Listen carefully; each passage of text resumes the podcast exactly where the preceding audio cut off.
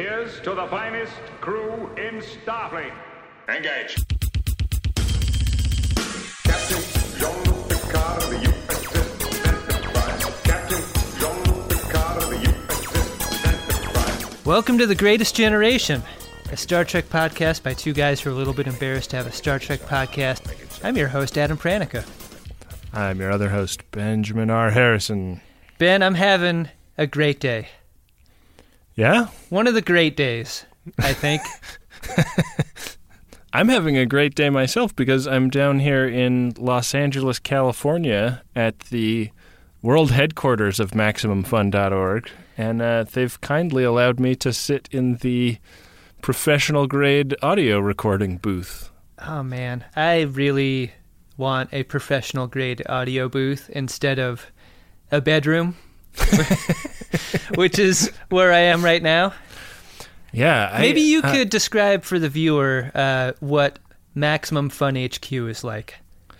Well, so their office is in Westlake, Los Angeles, uh, which is immediately abuts uh, the MacArthur Park neighborhood and the titular MacArthur Park. So they've got uh, beautiful floor to ceiling windows that wrap around two sides of the building and have fairly spectacular views of MacArthur's Park and uh, Langer's Delicatessen Mm. fur- further in the distance, which is, you know, pretty much where I want to be You gonna have you already gotten yourself a Langers? Oh yeah, I'm I'm podcasting fueled by Langers. That's nice.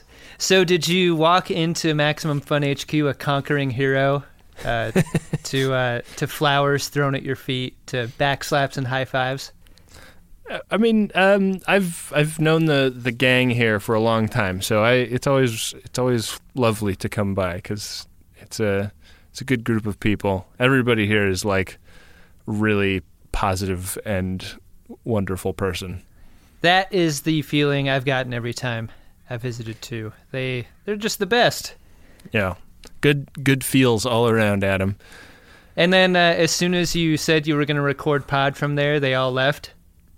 They're like, "Fuck this." Um, well, what do you say we get into our episode that we came here to record today? Why don't we? Uh, ben, it's season five, episode twenty-one, the perfect mate. This is becoming a speech. You're the captain, sir. You're entitled. Not entitled to ramble on about something everyone knows. A lot of people say season five is the best season.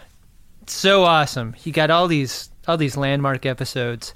Right. I feel like we're in we're in the worst of season five right now. Yeah, it's a uh, it's a back nine that you know it, it'd be like if uh, you stepped off the the front nine of Pebble Beach and onto the back nine, and it's like a municipal golf course. it's like what the hell happened? Do you think it's just? Uh, Why isn't anybody fixing these divots? Do you think it's like all the good episodes proximity to the bad episodes that make the bad ones look so much worse? Like, is that the maybe. deal?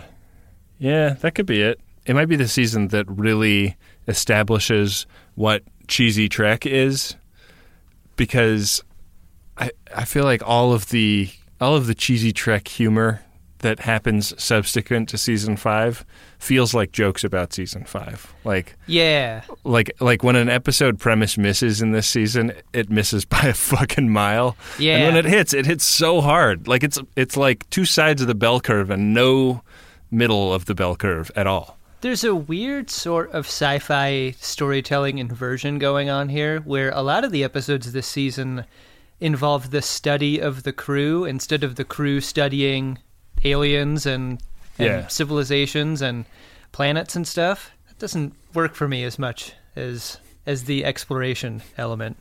Yeah. But maybe maybe Ben, the deepest exploration is into the human heart. oh, oh yeah. Yeah. Well, Adam, let's stop pussyfooting around the issue. The entrepreneur is hosting a reconciliation between two warring planets, the Briam and the Voltians. No, wait. Kriosians and the Voltians. Briam is the ambassador. Right. My notes are confusing. They could be anything, though. They could be Who anything cares? and anyone. Yeah, they're they're another like one-off set of aliens that we'll never uh, hear from again. Although I think they stole the design of these aliens for uh, the Trill. It's, uh, after this, right? because they're spotted. Yeah, they've got those. Uh, they've got those leopard spots. Yeah. They love those spots so much. They're just spraying them on everyone. Yeah. I mean, they look great on the right on the right face. You know. The spots really bring out the symmetry of a classical face. Yeah. It's like the the beauty mark thing, right? Oh yeah. It's the uh, it's the salt that brings out the sweet. Sure is. So uh, the ambassador uh, is concerned because he realizes that he left some lithium batteries in his checked luggage. So he's like, nobody should go down to the cargo bay. Let's just not have anybody go down there. How about that? He's got some real Moroccan style of dress. I feel like Mm-hmm. he's got a he's got a big tall hat. He's co- Yeah. sort of an older gentleman, and he's there to make peace. And he's brought a gift. And I think anytime that you're making peace with someone, a gift really helps. Right. Um, this is something that Wesley Crusher does with The boy. chocolate and Riker does with pea soup. This guy does it with a giant glowing orb. Who wouldn't want that orb? It's like a it's like a giant Glassybaby. Everyone loves that.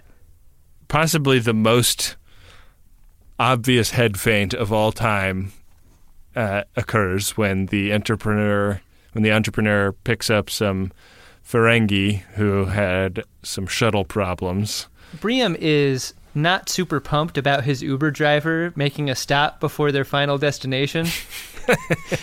he he's like, "Are you serious right now? I told you not to take any phone calls and we're stopping at a 7-Eleven." I gotta take a dump, man. So they pull off and rescue these Ferengi from what can only be described as a crawdad class shuttlecraft. I wanted to break it in half and suck out the guts. yeah, unfortunately, it exploded before you got a chance to do that.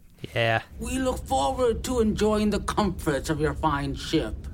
I guess they're supposed to have security on them, but for some reason they just are wandering around the ship and they go to the place that the ambassador was very clear about not wanting anybody to go. May I ask that the cargo bay be declared off limits to all but the most essential personnel? Which makes me wonder what Worf thought they meant when they said secure the cargo bay. It's weird. Yeah, it is weird. The Ferengi are always annoying, but I feel like these two guys really take the cake. Yeah, when one of them like piles up a bunch of, you know, barrels full of highly radioactive substances so that he can reach out and touch the glowing orb, watching him climb up on this on this stack of crap that he's made is like just stupendously frustrating. For so many reasons. I mean, one, he shouldn't be in there. It shouldn't be possible for him to go in there, especially because Briam specifically asked Picard, "Look, man, uh, when I check my bag with you, can you make sure that you like stick it in the safe and not just in the coat room where any Yeah. ding dong can get to it?" Do you think that Worf was like, well, let me go down and make sure that the cargo bay is secure? And he gets down there and he sees that there is a door closed in between the hallway and the cargo bay. And he's like, well, I can't imagine getting through that by myself. So, he just sort of claps his hands. My work here is done. yeah. Sort of like the world's most moronic Rube Goldberg project. Like one of the Ferengi climbs up on top of this thing, What are you doing? falls off of it, and then kicks all the barrels into the beams that are holding up this suitcase. yeah, it's like um, little energy beams. Yeah. And uh, yeah, I guess once uh, once you know the the beam is broken by one of these barrels, the thing kind of it kind of gently lands horizontally, and then the outer casing sort of dissolves, and by this time, a fairly large number of people have shown up in the cargo bay, including the captain and Worf and the ambassador in place of the former shell is a lovely Famke Janssen with spots all over her temples. And she stands up and she walks up to Captain Picard and explains to him I am for you, Alrik of Valt. That's a great way to meet anyone, I think. Puts a little pep in your step. Feels good to get a compliment. Mm-hmm. it's very disarming, Riker is disgusted like right off the bat. right? Uh, Frakes does a lot of background acting here. He's a, in a little bit soft focus, but he is clearly doing facial gestures. His character is going through a lot, even when he's not speaking.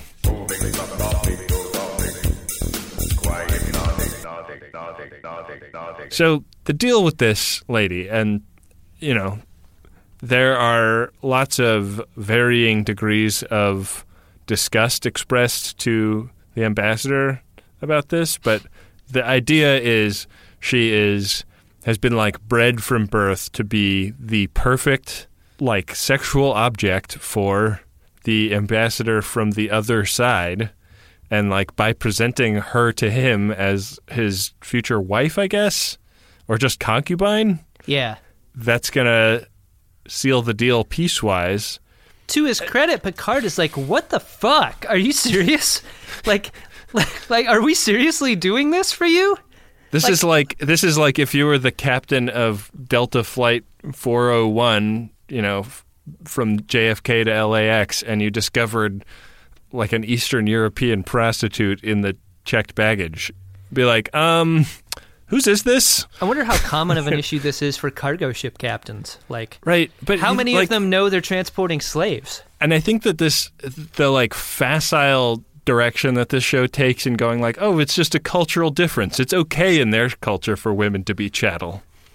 Is like it's fucking insane.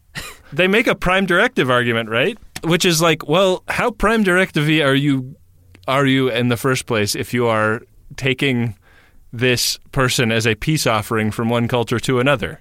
Like, not at all. You are inherently involving yourself with the natural evolution of these two two cultures. What's And- unfortunate is they don't even have this conversation in a professional context. Like Beverly and Picard have it over breakfast. They don't Yeah. even have the goddamn common courtesy to have a McLaughlin group about it and like really hash it out. Issue one. Yeah, or or even like you know the captain the captain has breakfast with just Beverly. Like sometimes he invites everybody to breakfast for these. Right. Ever since the Riker eggs incident, uh, no one wants to have breakfast with Riker anymore.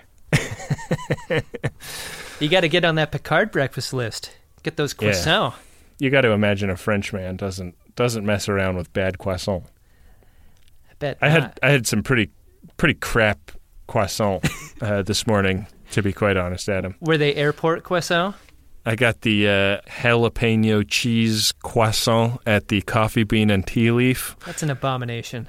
Seemed like the least worst thing that they had to eat. Yeah? Yeah. I do like a coffee bean and tea leaf. Hey, there's our third free one. They have a nice iced coffee. God, I like really the do. pebble ice. The pebble ice is great. My like of their iced coffee is 90% about the ice that's in it. Pebble and- ice is real good. And why doesn't it get stuck in the straw? It seems like it should get stuck. It's well engineered, Adam. Yeah. I looked into getting one of those machines one time. Oh, $1500 minimum. minimum. Uh, where, But- where does it go up to? Oh, you can spend as much as you want on an ice machine. I'm not kidding. Like ice is one of those things where like like there is a Japanese company that will sell you an ice machine for 1 million dollars. I promise. Oh, God, I bet that Japanese pebble ice is so great. My uh, my wife said that uh, if we move to Los Angeles, I'm allowed to get a pebble ice machine. I'm holding her to it, Adam. Well, now that it's been put on the pod, it's etched in stone as a deal. Yeah. Let's talk about the fun and games in this episode. the the deal is Famke Janssen is like a redonkulously good looking, so it's already like distracting having her around, but she's also got this telepathic ability that makes her turn into whatever the sexual fantasy is of whatever man she's in the presence of.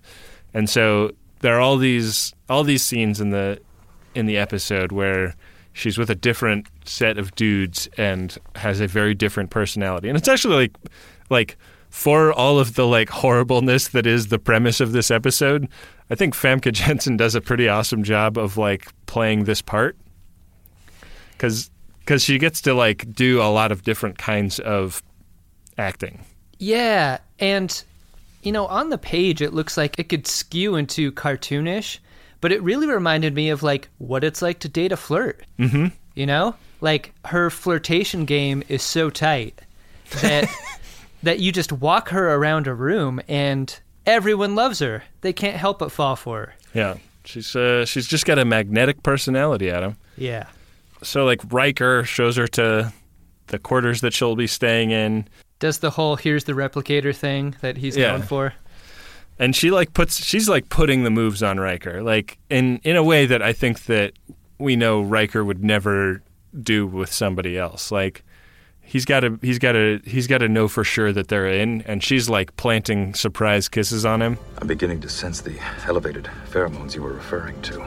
I, I think we have some evidence that this has an effect on Riker, though he is able to ultimately resist because when he walks out of the room, he like radios up to the bridge that You need me, I'll be in holodeck 4. and then that's never mentioned again. He needs to go for a cold shower in the mineral baths of Blue Balls 2.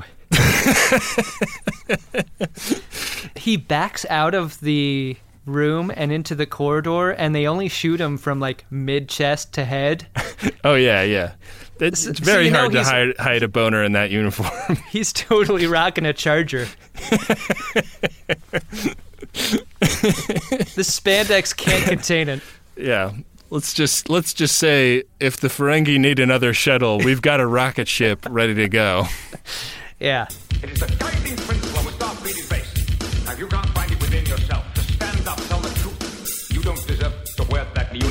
I guess because Kamala, who is uh, the Famke Janssen character, has been resuscitated. She is.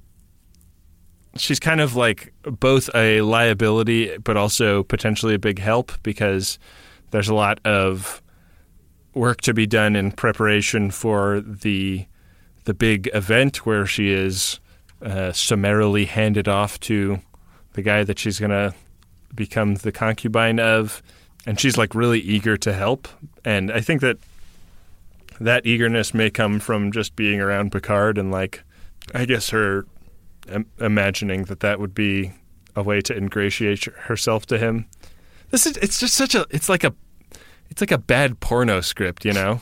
It's like like this woman wants to be the sexual fantasy of every guy she meets. Here are five fairly disconnected scenes about that. It's hard to look at it as anything besides that, but they really do their best to class it up. You know, like like she's a she's a diplomat. Her powers are are known as empathic metamorphoses, you know, like like she's given sort of a scientific terminology. Yeah. Like it's a strange depiction of codependency, right? yeah. like because uh, she has an interesting scene with Picard in the ready room, where where Picard's sort of getting the core of her deal. He's not super happy that she's being locked in her quarters. Like I guess that's the thing that really bugs Picard. It's not that he's ferrying what will end up being a love slave. It's that uh, I think she should have free range around the ship. and as they talk, she's like, "Yeah, I just I'm very attracted to uh, a man of deep passion and conviction like yourself." it made me think uh, what she might feel for a man of special conscience.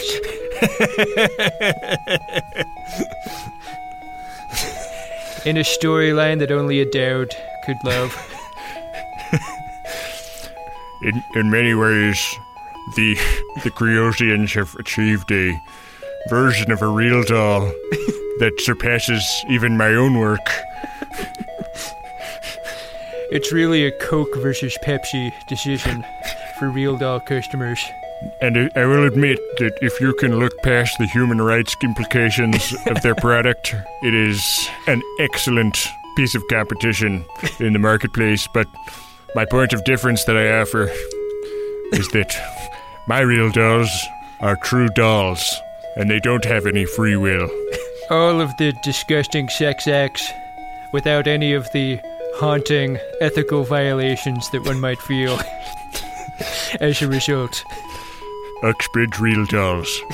For real doll consumers with special consciences. you know, Adam, it also made me wonder what uh, a certain other captain might think about this.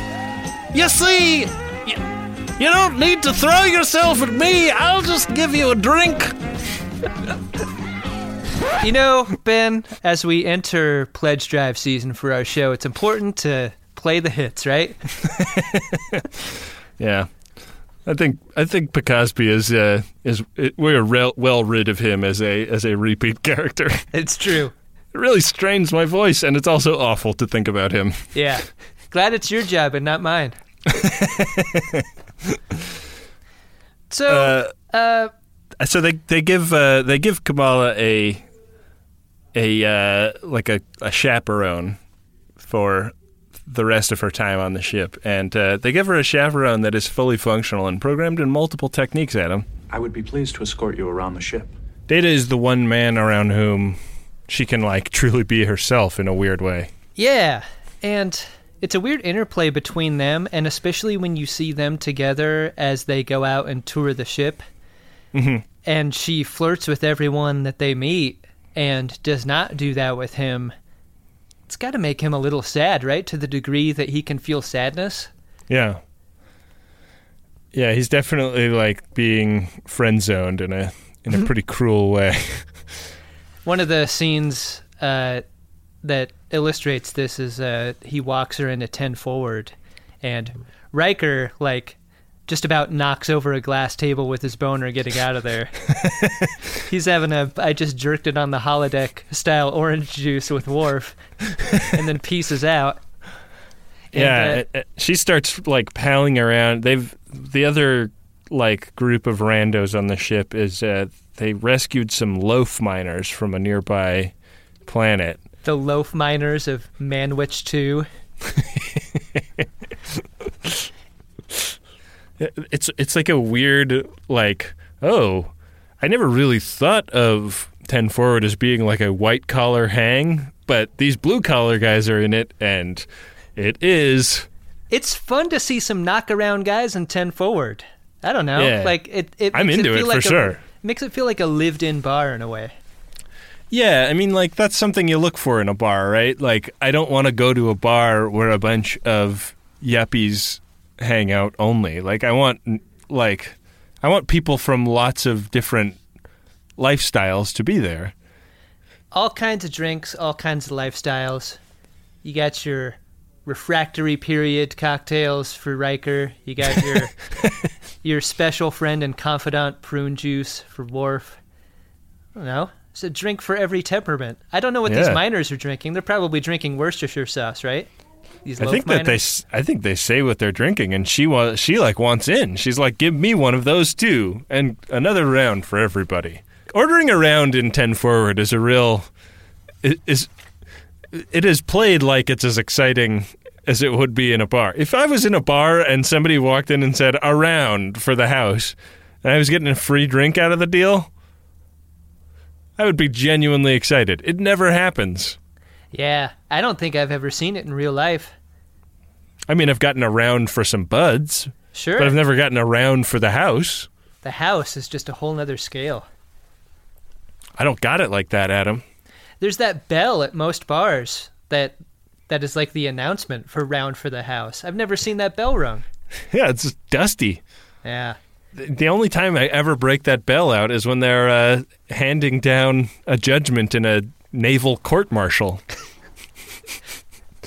Data is like sort of hip to what's happening almost a second too late.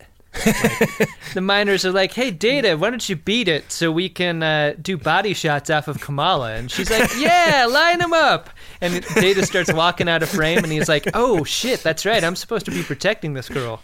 Yeah, yeah. He's definitely um, he's too he's too nice to to know what's going on, Yeah, which is uh you know often the plight of the friend zoned. he.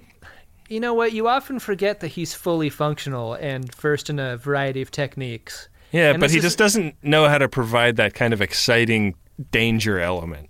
Yeah, like he can only provide the physical aspect. He he's not hip to social cues. No.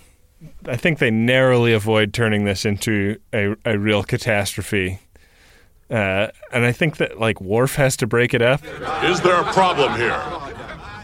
No, sir. He's he's like essentially 86th Kamala and Data from 10 forward. Yeah. When when she turns around and starts doing like Klingon uh, mating growl at him. Yeah. This is like one of those moments where I was like, oh yeah, Worf has a lot of self control. And it's been like a part of his character from season one, you know? Like he's talked about this from jump that like he has a very different set of expectations about what you know what behavior should be like. So his his uh, his enemy is like the the forces within him that would make him work against proper behavior on a ship like this. And uh, he gives he gives her a little growl, but then he turns around. It's not unlike uh, the growl that one gives to tell Sto-Vo-Kor that a warrior is coming. this is like a, a quieter growl to tell your special lady that you'd like to come. My love is a fever, longing till for that which longer nurseth the disease. You'll have to go again. Back as promised, Ben. We're here to talk about Max Fun Drive 2017. The greatest Max Fun Drive. That's right. I think I think it's time it's time that our viewers sent a powerful message to the overlords at the Maximum Fun Network that we're not a joke. We're here to be taken seriously and our viewers are are willing to support the production of our show on an ongoing basis. Right. We'll be finishing our review of the next generation this year, but we've got big stuff in our mind for what's next for us. And uh, and if you want to put some wind in our sails for those future things, now is the time to do it. And uh, if you uh, if you join at the five dollars per month level, you're already getting great content from us. Um, and that is our San Francisco live show, which was a real fun one to record. Yeah, maybe the best live show we did because uh, that was the last live show we did. Yeah. Uh, at the end of our tour, Yeah. we were we were road grizzled, well practiced. We had been on stage three entire times at that point. Yeah, yeah. You can hear the quality. The freebies don't stop there, though, Adam, because there is this crazy cache of maximum fun podcasts available at the $5 per month level that are only available to donors. There's a donor feed, and the second you start donating to Maximum Fun, you get access to this thing. It's basically hours and hours of great content that's been produced by all the Max Fun shows over the year. And uh, it's it's one of my favorite parts of the Max Fun Drive, honestly. That's the five dollar a month level. Let's talk about the ten dollar a month level, which is pretty awesome because you get a drive exclusive enamel pin and you get to pick your favorite Max Fun show. So, I mean, you don't have to pick ours, but when you see the one that uh, artist Megan Lynn Kott created for The Greatest Generation, I think you're going to want it. It is a official Dustbuster Club enamel pin, like you would put on your lapel. When the network was telling us that they were going to create a custom prize for our show and then didn't write back to discuss what that would be, I got to admit like I was a little nervous about about what form it would take. But then we saw the picture of this pin and they made a pin about something that we talk about. It's not just title of show and a couple of pictures of us. Like it's an inside joke from the show. It's super fun. Yeah. I love it. If you see somebody walking around with this pin on, give them a high five from your friends Ben and Adam. They're in the gang if they're wearing the pin. you know, and that's that's something to talk about, Adam. I mean, we uh, work very hard to make this show and make these make these jokes that come up over and over again, and uh, you know, like it's really fun for us, but it is also a ton of work. So, I mean, like just seeing this pin just made it feel like that work pays off in some way. And like getting to see somebody out in the wild wearing this and knowing that they're helping helping us make this thing is uh, is going to be a real thrill. Ben, at twenty dollars a month, supporters of our show get the Keep in Touch kit. It's nine custom-made note cards plus envelopes, and these are uh, these are designs designed by Sonny D. Fernandez, a guy uh, a guy you might be familiar with as the laugh track to the show Jordan Jesse Go. Uh, you get you get a four color rocket pen, a getting there rocket stamp, and a rocket shaped candle, which I'm being told smells like a freshly sharpened pencil, friendship, and a bit of wax, because it's a candle. Yeah. Uh, it's meant to inspire you and your correspondences when you write to your friends telling them about all your favorite podcasts on Maximum Fun. The $35 a month level clocks in with these amazing beer mugs. This is uh, this is what you're going to want to drink your podcast fluid out of from uh, from now going forward, Adam. Yeah, these are these are large German beer stein looking glasses. They look awesome and they're emblazoned with the rocket ship logo of the mighty Maximum Fun Network. Yeah, go re- real nice on the shelf next to your uh, Shimoda bar and grill glass. Um, of course, there's the hundred dollar per month uh, level, which is the inner circle, and that's the mon- monthly culture club. And then at the two hundred dollar a month level, you get your free tickets to Max FunCon 2018. And the best part of all of this stuff is, Adam, these levels are cumulative. So if you go for $35 a month, you get everything from the $20 a month level, the 10, the 5, you get it all. The whole package is yours, including the warm and fuzzy feeling of supporting your favorite Max Fun shows. All shows everywhere. The network is making a big push, a very ambitious and scary push to uh, to get to 10,000 new and upgrading donors. If you want to help us out, that would be really amazing. 10,000 new and upgrading members of the show. Ben, that's like that's like a small fraction of our audience right now. We could do that alone. I hope we get as many Greatest Gen listeners as possible contributing during Max Fun Drive. It, it would help all that skepticism that we get around the other hosts of other shows that are less embarrassing than ours. Right. So uh, go to maximumfun.org slash donate right now. This is the time. This is the place. Don't wait. Do it now. if you've been thinking about it, don't think about it anymore. Now's the time for action. Now, back to the show.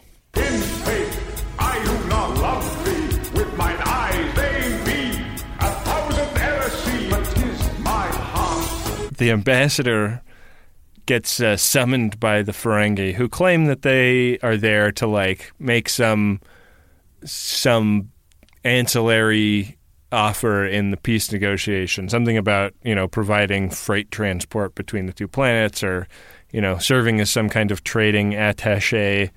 Uh, or whatever, but they summon the ambassador down, and he and he comes down and and uh, he's got like a bunch of gold coins in his hand. He's like, "Nice try. This isn't nearly enough money to bribe me." Everyone knows chocolate coins fucking suck. they taste like garbage. Even the dark chocolate ones are just not that good. Yeah, he just sort of flings them on the ground. He's like, I'm insulted that you would think that I would exchange Kamala for these chocolate coins. Forget it. Give give Worf some of these chocolate coins. He's gonna love it. He's gonna get out his dreidel. They do they do some like shot, reverse shot, shot of glass table here as the as Yeah. the uh, as the tension builds. Yeah, the the the glass table is is uh, is really the fourth character in this scene. it's like, hey, what's up? Hey, hey, I'm over here in the corner. What's up? What's up? Finally, the glass table gets to be on the show, realizing its dream from the start. Yeah, Little This does is- it know. I think that the real issue here is you should just never let Ferengi and a glass table be in the same room at the same time. I think these glass tables need to unionize. I don't think it's right what they're doing to all these glass tables. Mm-hmm. glass table local number 541. Yeah, they they uh, show up outside the uh, outside the Enterprise and inflate a giant glass rat. Everybody driving by honks. Ever seen a glass table with a picket sign? Yeah. I, I guess you fit that picket sign in a glass table pretty easily because because most glass tables have that little hole for the outside umbrella. Oh yeah, that's a good that point. That picket sign right in there. Yeah, and then like a uh, like a wrought iron table tries to tries to go in the door, and they're like, "Scab, fuck you, scab." Yeah. I feel like a lot of people out there have been wondering why we haven't been so impassioned about joining the Star Trek writers room. Uh-huh. It's because we have we've we've we shared all of our good ideas up to now. Now we're world building a union of glass tables. That's all we Um, got left. Yeah. Well, uh, yeah. So the ambassador tries to tries to get out of this boring conversation, and the Ferengi are grabbing on him. They they like don't understand that no means no. They they pull him back. He trips. He goes down right through the glass table, and he's like sick bay sick bay bound. There's a lot of rugged pieces of glass on this table. It looks like one of the glass table falls that looks especially dangerous and bad because they're sticking up. hmm When he's in sick bay, they get his hat off, and it's like, oh, he's just a normal guy. Yeah. The whole time I was like, oh god, that hat must be covering some crazy loaf. Nope. No, Just Just old norm- man brow. normal guy with spots, which like kind of read as liver spots because he's so old. Briam was supposed to sort of conduct the ceremony. He was supposed to be like the docent for domestic history between the two worlds. And with this guy out of the way, like Picard's sort of the only qualified guy to to do peace for these two people. And that's a problem because he doesn't know how. Right, and um, the only person that can provide that information happens to be a woman that he has been pretty studiously avoiding this entire time, Yeah. and uh, that is none other than Kamala. Picard's like, there's only one thing I can do to bring peace between two worlds, and that's learn to play the marimba. Yeah. So, uh, do you think that he's partly just? Do you think he's partly just intimidated by her because she has so much volume? she has like Bride of Frankenstein level volume in this episode, Adam. She's got great hair. Maybe maybe the best hair we've seen in a long time. Yeah. I feel like in season one or two they would have blown it with this hair. They would have gotten too voluminous. Right. They would have put like pieces of foil in it or something. yeah, they would have tacked a bunch of ribbons on Yeah. it. Like they they have the good sense to just sort of blow it out, but not blow it out too big. Mhm. So she's teaching him marimba. But They're like they've got this like this special temple place in the in the holodeck where they're gonna they're gonna hold the ceremony, and it's like a reproduction of some historic place, and they're he's she's walking him through all the different parts of the ceremony. It's like a you know it's like a rocky montage se- sequence where Picard is getting ready to fight. Instead of doing one-armed push-ups, he's playing mallet instruments. Yeah. And like it's it's uh perhaps the most offensive part of the episode because it's like more and more uh him just normalizing the reason that she is there and the serve the uh the function that she serves. And I mean like I think that this episode really like ties itself in circles trying to get out of this being what it is, you know? Like she's always going like, "No, this is what I want to do. This is my only function in life." And uh and and yet like she is a female character that is 100% defined by the man that she will eh, wind up with. And we meet this Where guy is now. the dissenting opinion? Like from one of the crew members. That's what the story was missing. The one dissenter. Well, it's like and I don't think Beverly They counts. give yeah, they give a very like brief amount of pushback from the doctor, and I think that I think Frakes like puts it in in you know, in his way outside of the script. But uh, yeah, they didn't they didn't write a character in to say, uh, "Hey, how about we not in like tacitly endorse human trafficking by taking this woman to this guy?"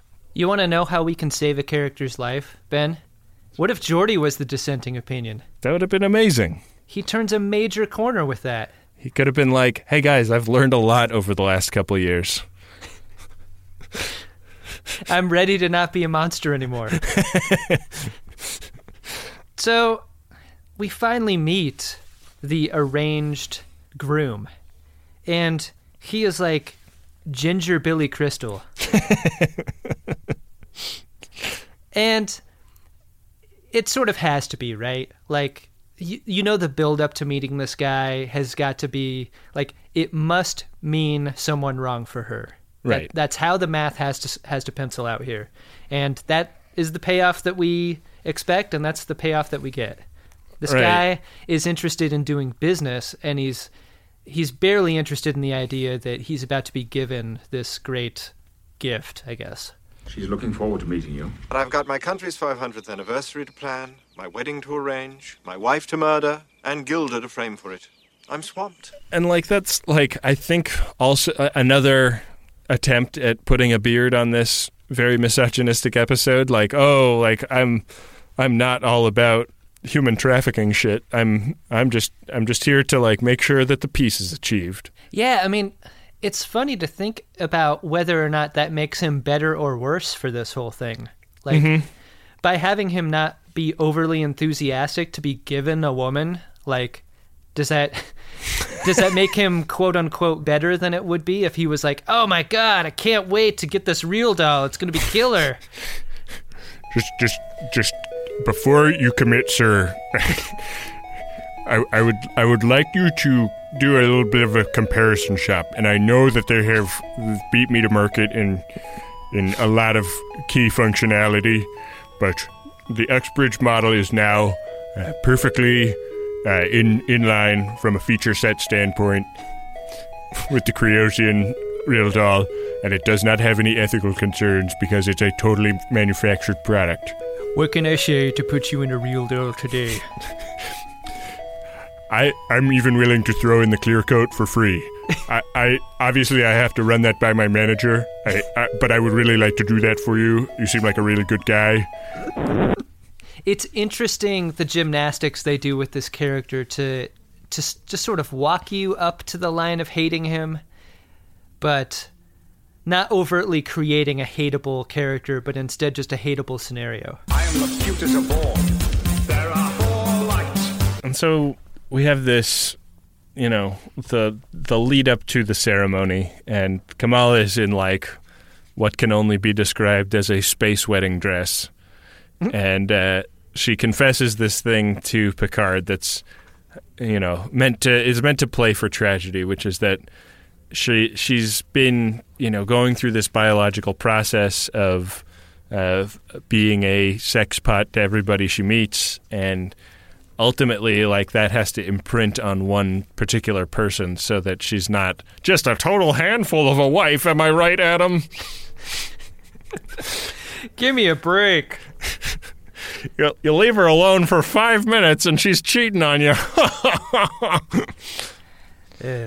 uh, but she's imprinted not on Alrik the Valtian ambassador but on picard Isn't it strange that the most significant timeline to the whole story is the moment that she imprints on the person's person she's with? Like there is a countdown to this. We are told there is a countdown to when this this uh, diplomatic mission needs to take place. That's the whole reason Picard has to do it with Right. Briam uh, in Sick Bay. Like we got to get this done so she can meet Ginger Billy Crystal, so she can imprint on him and no one else. And from then on, we never know what the deadline is. yeah they should have put a little ticker in the corner and just counting it down Yeah. I mean, I guess like I guess the idea is that it's just like a biological function, right? Like uh, you know, like you never know when you're going to get your period and then you just are, you know, riding a bike somewhere and you're like, "Give me a fucking break." I sort of saw it as a little bit manipulative. Oh, absolutely. I think she wanted to fall in love with Picard. I think Picard was her ideal mate, and she saw a way out of an arranged marriage by by flipping the switch on imprinting with him and not telling anyone that it was about to happen. But she knows that she has to go do it. Yeah. Like she's not asking Picard for a way out. Like I think if Didn't she? No, she's saying like I have to go be with this guy now and I can do it, but I'm always going to love you. You said something pretty interesting about the end of this episode. So, like, Picard sort of acts as father of the bride, walks her down the aisle to Ginger Billy Crystal. she says her line about "You're my boy, Ginger Billy Crystal," and then they and then they kiss, and then they're they're linked forever. And then it's the it's the ISO in on Picard's very sad face, and then that's that's the tragedy. And I use that word because that's the word that you used. Was this an effective tragedy for this character? I mean, like it is a tragedy in the most trite way possible, which is Picard didn't get the beautiful woman as prize. Picard is uh, is very unlucky in love, isn't he? All the women that he's fallen for on the show have been extremely detached and unwilling to, or just uninterested in having a relationship with him. He's never made it work with anyone. The one woman that he's especially close to is still at arm's reach in Beverly. Mhm. Like it, it rang as a little bit tragic to me, as sincerely tragic in that you know, like here is right or wrong for for how this woman is is constructed as a person, like a perfect person for Picard, a mathematically per- perfect person for him, Yeah. and she's and like Vash if Vash wasn't amoral. Right. Yeah, exactly. And so I saw some tragedy in that. If you can somehow stomach how she's constructed as a as a person and her reason for being, you know, you can't stop her from existing. But if she's going to have a great life, being with Picard is probably the way that happens, right? And so there's a form of tragedy too in her being with someone who will never appreciate her the way that Picard would. Like, is there something ethical about that? Like, is there an ethics in the idea that wanting her to be with Picard because that is the best possible uh, consequence for her terrible position?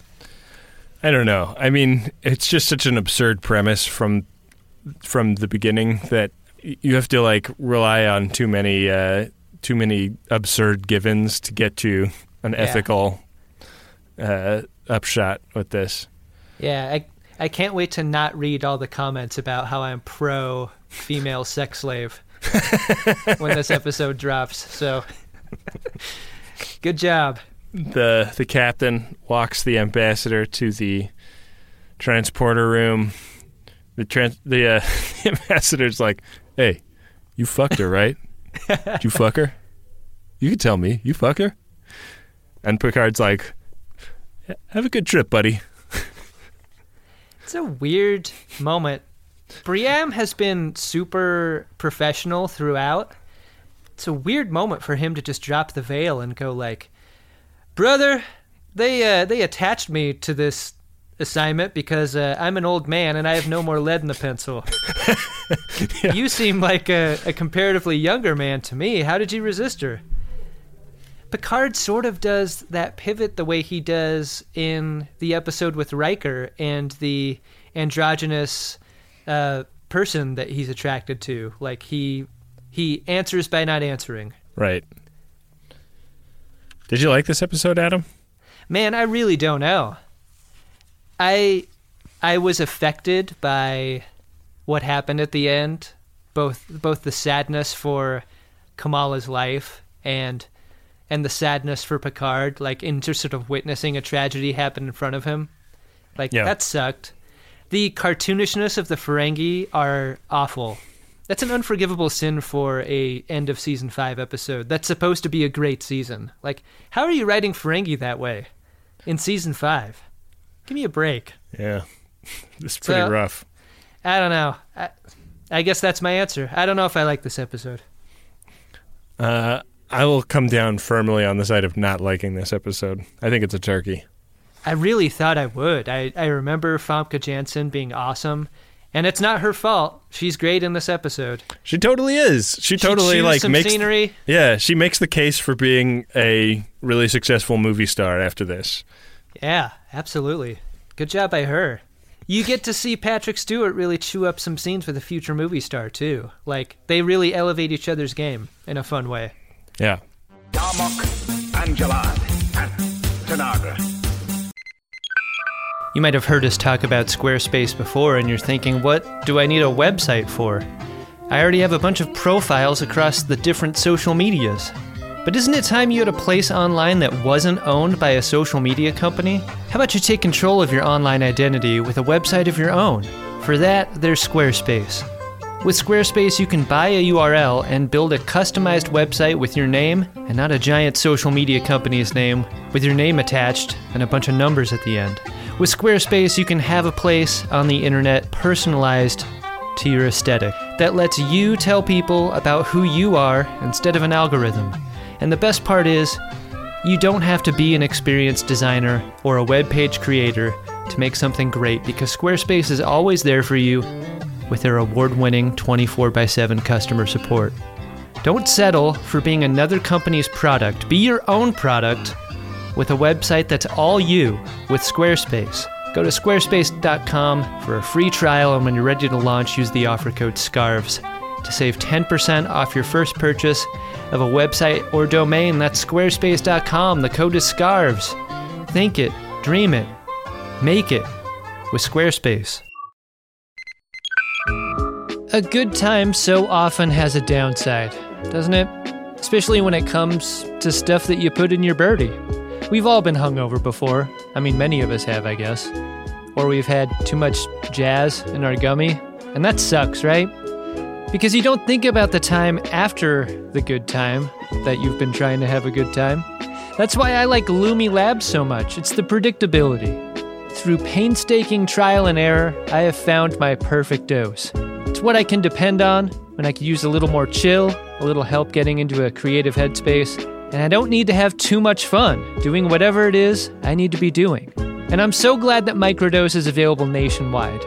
That means just about anyone can try it. To learn more about microdosing THC, go to microdose.com and use the code SCARVES to get free shipping and 30% off your first order. Again, that's microdose.com and the code is SCARVES. Back for another game. You know it. What's going on? Just one more week till Max Fun Drive. Hard to believe. It's been a heck of a year since the last one. We're now a worker owned co op. We raised $50,000 for charity last year. And we've added a bunch of awesome new shows. But do you think we're ready to do it again? Absolutely. Lovely new gifts are lined up. The episodes will be amazing. And wait till everyone hears the bonus content. Yeah, plus they know to go to MaximumFun.org slash newsletter, so they're getting all the news. Oh, like that meetup day is on Thursday, March 21st. Then what's bothering you? Me? Oh, nothing. We're all set for Max Fun Drive to start on Monday, March 18th. I just didn't want you to see this coming. Check. What? Hang on. Most of the plants humans eat are technically grass. Most of the asphalt we drive on is almost a liquid. The formula of WD 40 is San Diego's greatest secret. Zippers were invented by a Swedish immigrant love story. On the podcast Secretly Incredibly Fascinating, we explore this type of amazing stuff. Stuff about ordinary topics like cabbage and batteries and socks. Topics you'd never expect to be the title of the podcast Secretly Incredibly Fascinating. Find us by searching for the word secretly in your podcast app and at MaximumFun.org.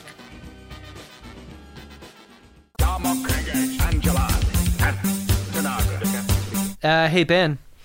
Uh, what's that, Adam? Did you find yourself a drunk Shimoda? Incredible! Drunk Shimoda! I did. I got to give it to Kamala. There's a line in that scene where she's uh, walking Picard through the playing of the of the uh, of the vibraphone or whatever it is, and uh, he's like telling her like, "Oh yeah, I you know I used to I used to play guitar when I was a kid, but I hated practicing, so I stopped." Uh, did you ever learn an instrument? She's like, "Yeah, I learned all of them." And uh, it it it really reminded me of that time Katie Couric asked Sarah Palin what newspaper Yeah. she read. I couldn't tell if she was being truthful. Yeah. Oh no, I learned all instruments, or she was like, uh, um, yeah, no, I know all of them. All instruments everywhere. that is a shit ton of instruments, Ben. I know. This is space, man. Like this is like every culture's instruments. You know them. She's like uh, she's like a musical polymath. It's it could be the greatest tragedy of her life is not being in an arranged marriage. Is that that is that she doesn't join a great band. Yeah, she should be in a super group, Adam. Yeah, yeah. Who's your Tragic. Shimoda? It's hard for me to give my Shimoda, no pun intended, to anyone else besides Riker. Like he is the guy who is willing to experience her sexuality in the most cartoonish way possible. like he is the perfect foil for her. Yeah. Like he gets seduced by her. He has to go take a cold shower afterwards. Like you've had that conversation with a buddy, right? You're in a bar talking about a girl, and then that girl walks in, and then your buddy has to just fucking leave. like there's the idea that like sometimes the troubles of like the future seem like total sci-fi fantasy and then other times they're very human contemporary troubles that these characters have and that just seemed like super really now you know? He's just gotta have rubbed his crank raw in these couple of days. that's why he's swinging his leg over the chair. It's the chafing Uh, what do we have coming up for the next episode the next episode is season five, episode twenty-two. Imaginary friend. A little girl's imaginary friend becomes a frightening reality for the crew when she threatens to destroy the entrepreneur. Do you remember this episode, Adam? how many times do we have to see that fucking elementary school set? yeah, they built it, so gotta use it. Yeah i remember this episode i remember it being a real dog yeah. Yeah, I'm not really looking forward to it, and unfortunately, we have no vetoes. Um, I don't know if this one would have been a veto for me, because I think that this one's going to be like funny bad, but Mm. I don't know. I guess we'll have to see. I'm always thinking episodes where people get taken over by things make them deep voice aliens. Is the girl a deep voice alien? I can't remember. I don't know. It seems like a frequent consequence to to having your body taken over. Get that great big deep voice. Hmm. I guess we'll find out. That's going to be the next episode, Adam. Ben, we usually use the the end of our episodes to uh, to thank a variety of people, and I think it's appropriate during a pledge drive episode to thank our legion of viewers who have supported us along the way, and especially now during the pledge drive. Right? You know the the folks at Max Fun uh, have uh, on multiple on multiple occasions said that they were really impressed with the level uh, at which our viewers supported the show before we ever did a, Max Fun drive. It's not it's not normal for as many people to have uh, made the proactive choice outside of a fund drive to uh, to support. So we have a we have a very special debt of gratitude to pay to, to those people because they uh, really gave us a an air of legitimacy and really helped us through our first year of making this show. And uh, the the idea that um, a bunch of people are going to add themselves to that list that support the show financially is really touching. I mean, I I uh, uh, today is uh, a day that maybe people will be aware of. Uh, I I like screwed something up, and I had an uh, an in an, a uh, version of an episode that wasn't really quite done show up in people's feeds accidentally for a couple hours, and I like scrambled to get it down. But by the time I had gotten it down, it had been downloaded like twenty five hundred times, and I was like really annoyed at myself. And then I was like, Ben, it is amazing that 2,500 people download anything you make. so, yeah, uh, it Yeah. you know it made me feel a lot better about uh, a situation that I was being. Uh, I was I was really angry at myself over because it was a it was a dumb screw up that I did because I was you know tired and uh, distracted and. Um, you know the the support that we get for this show is amazing, and I think that the people that listen uh, and support the show know that the money that they're contributing is going directly to us making this the best thing it can be. You know. Yeah, I mean, I've always taken this project as seriously as a job, and I think that shows with just sort of the production value that we put into it. We are going to go on to do more shows after this. I'm positive about it, but this is the only pledge drive that uh, The Greatest Generation in its current form is going to have. So if what we've done on this show has made your day better, your week better, if you see the value that the show has given you on a week in and week out basis, we would really appreciate it if you uh, if you let us know that through whatever donation you are comfortable with uh, during the pledge Yeah, drive. if you uh, if you like to tip a dollar or two for a drink at a bar, think about the uh, the you know money you would spend on a monthly basis as being as being that, and think about you know what uh, w- whether whether what we're doing here is of value to you, and if it is, and uh, you're in a position to support, support. You'll get some cool prizes, and our undying gratitude. Uh, not to make this any longer than it needs to be, Adam, but we should thank Adam Ragusea and Dark Materia for our music. And uh, once again, everybody that's listening and uh, great folks at MaximumFun.org. Thanks all. And with that, we will be back at you next time with another great episode of Star Trek The Next Generation and another episode of The Greatest Generation that we wish would just go back to being invisible the way it was supposed to be.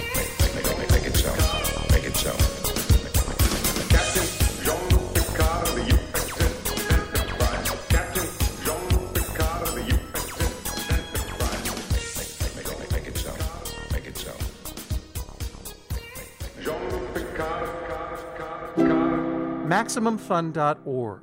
Comedy and culture. Artist owned. Listener supported.